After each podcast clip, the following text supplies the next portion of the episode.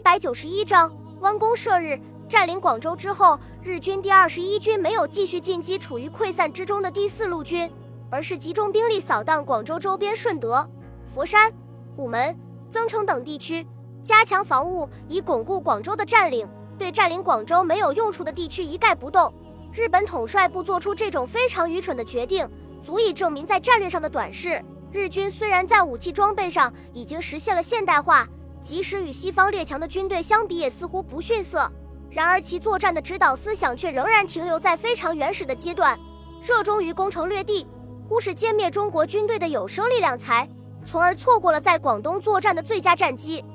如果日军在攻占广州之后立即直扑曲江，以粤军在会广战役中的表现以及第二十一军的强大兵力，很可能在第十九集团军赶到韶关之前就实现粤汉路南段的打通作战。日军对广东的主要战略目的在截断粤汉铁路。在日军占领广东之后，其大本营再度训令第二十一军要以切断补给线为主要目的。于是，第二十一军的情报部门积极于搜集国军在沿海的动态，观察有没有新出现的秘密补给线。参谋们忙着在地图上标示出国军可能秘密补给线出口，并热衷于在广东沿海一连串为打击这类补给线而进行的小型登陆战。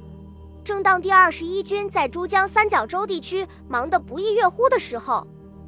增援的第十九路军第六十师、第六十一师和新二师已经进入粤北，与第四路军会师指日可待。而福建境内的军队也即将集结完毕。与此同时，溃退的第四路军在撤退到翁源之后，意意外地发现敌人没有尾随而来，于是，在于汉谋的指挥下，收拢溃兵，在粤北地区构筑了一条简单的防线。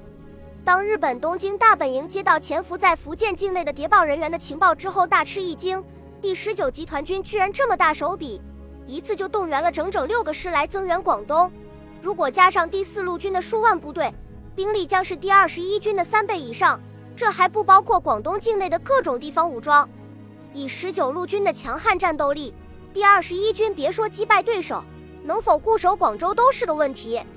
由于陆军的主力已经全部投入了中国战场，新编的八个师团还没有成军，大本营没有办法给第二十一军增加兵力，只好命令第二十一军以广州为中心构筑坚固工事，准备防御作战。海军第五舰队则扫荡珠江口的中国军队，以支援陆军作战。为了最大限度集中兵力，日军甚至放弃了惠州，把全部兵力都集结在广州附近。尽管如此。日军统帅部仍然没有信心，于是命令驻扎在台湾的木更津航空队对十九路军的后方工业基地进行不间断轰炸，通过强大的空中打击摧毁兵工厂，削弱其持续作战能力。一九三八年十一月二十二日上午八点整，十四架轰炸机满载着炸弹从高雄起飞，接着在空中与从嘉义起飞的十架轰炸机汇合，然后越过台湾海峡向此次攻击的目标龙岩飞去。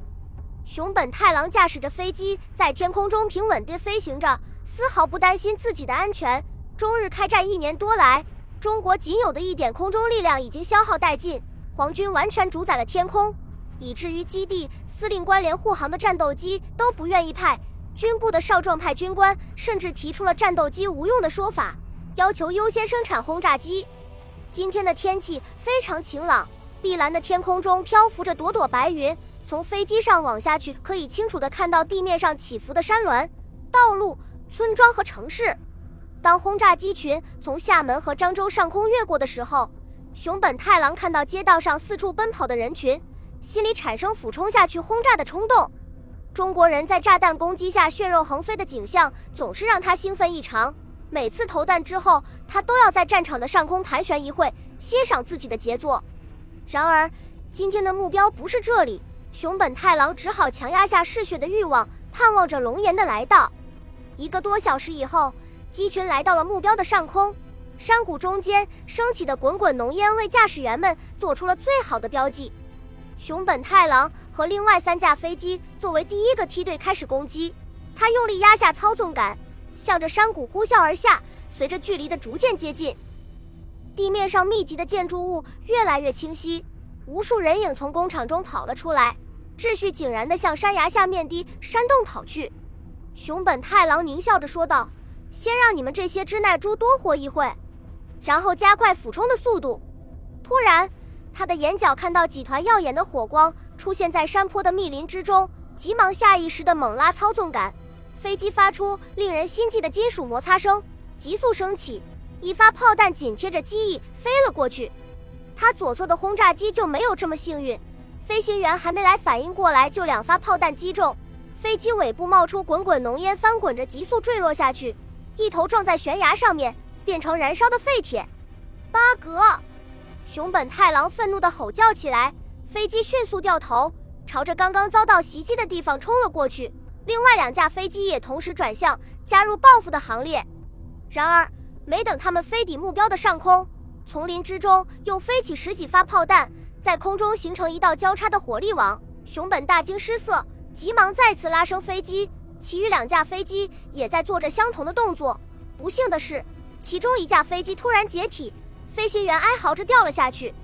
这里是个陷阱。熊本一郎开始感到害怕，在空中盘旋了几圈之后，他远远地把飞机拉低，紧贴着山顶飞了过去。与此同时，其他轰炸机也加入了攻击的行列，直到这时候，隐蔽的防空阵地才显露出自己的真正实力。百余门高射炮急速射击，把一发发致命的炮弹打了出来，编织成一张巨大的火网，牢牢地把山谷包裹起来，粉碎任何企图穿越的轰炸机。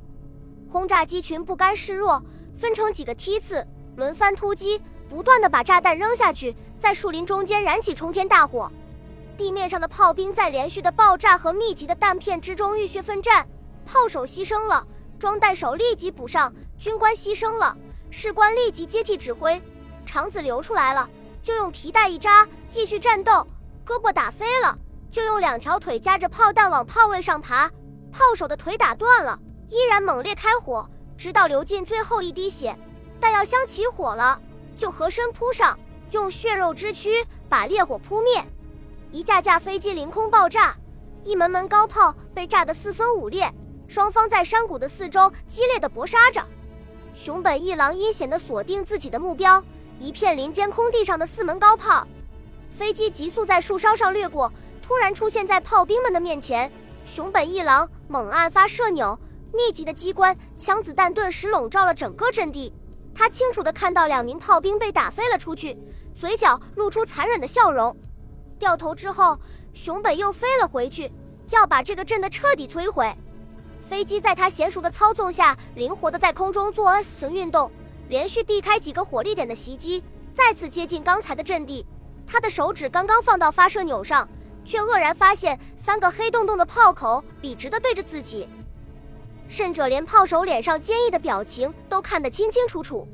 三发炮弹如同闪电般的直劈过来。如此近的距离，熊本一郎没有任何反应的时间。伴随着剧烈的爆炸，左边的机翼和尾部同时起火燃烧起来，驾驶舱里也顿时充满了滚滚的浓烟。熊本一郎用尽全身力气，死死地扳住操纵杆，飞机摇摇晃晃地冲出防空火力网，但是高度开始不断下降。熊本一郎意识到飞机已经随时都可能爆炸，急忙用脚压住操纵杆，用手拉过降落伞包背上。接着掀开舱门跳了出去。几分钟之后，熊本一郎降落在一块农田里面。他刚刚解开降落伞包，还没来得及打量周围的环境，一声炸雷般的吼叫就突然响起。抬头望去，只见一个身材矮小的农民高举着扁担冲了过来。熊本一郎轻蔑的一笑，从容地掏出腰间的手枪，打开保险，瞄准对面那双喷射着愤怒火焰的眼睛，扣动了扳机。咔嗒一声。故障率奇高的王八盒子卡壳了，八格！熊本一郎恼怒地骂道，急忙用手去扳枪机，可是呼啸而来的扁担准确而有力地打在他的胳膊上，随着骨头清脆的断裂声，王八盒子掉在地上。熊本一郎痛得跳了起来，刚刚落地，扁担就扫在迎面骨上，把他打翻在地。紧接着，农民毫不客气的连续痛击，把他的两条腿打断，然后抓着衣领。像拖死狗一样把他拖出农田。这时候，兵工厂上空的战斗已经接近了尾声。日军虽然付出了八架轰炸机的代价，却依然没有突破守军的防空火力网。恼羞成怒的日军调转方向，朝龙岩市区飞了过去。然而，日军没有想到的是，集团军直属的高炮旅此刻正集结在龙岩，一脚踢在铁板上，还没接近市区就被密集的炮火击落四架，其余的飞机再也不敢恋战，胡乱的把炸弹扔掉之后就掉头飞回台湾。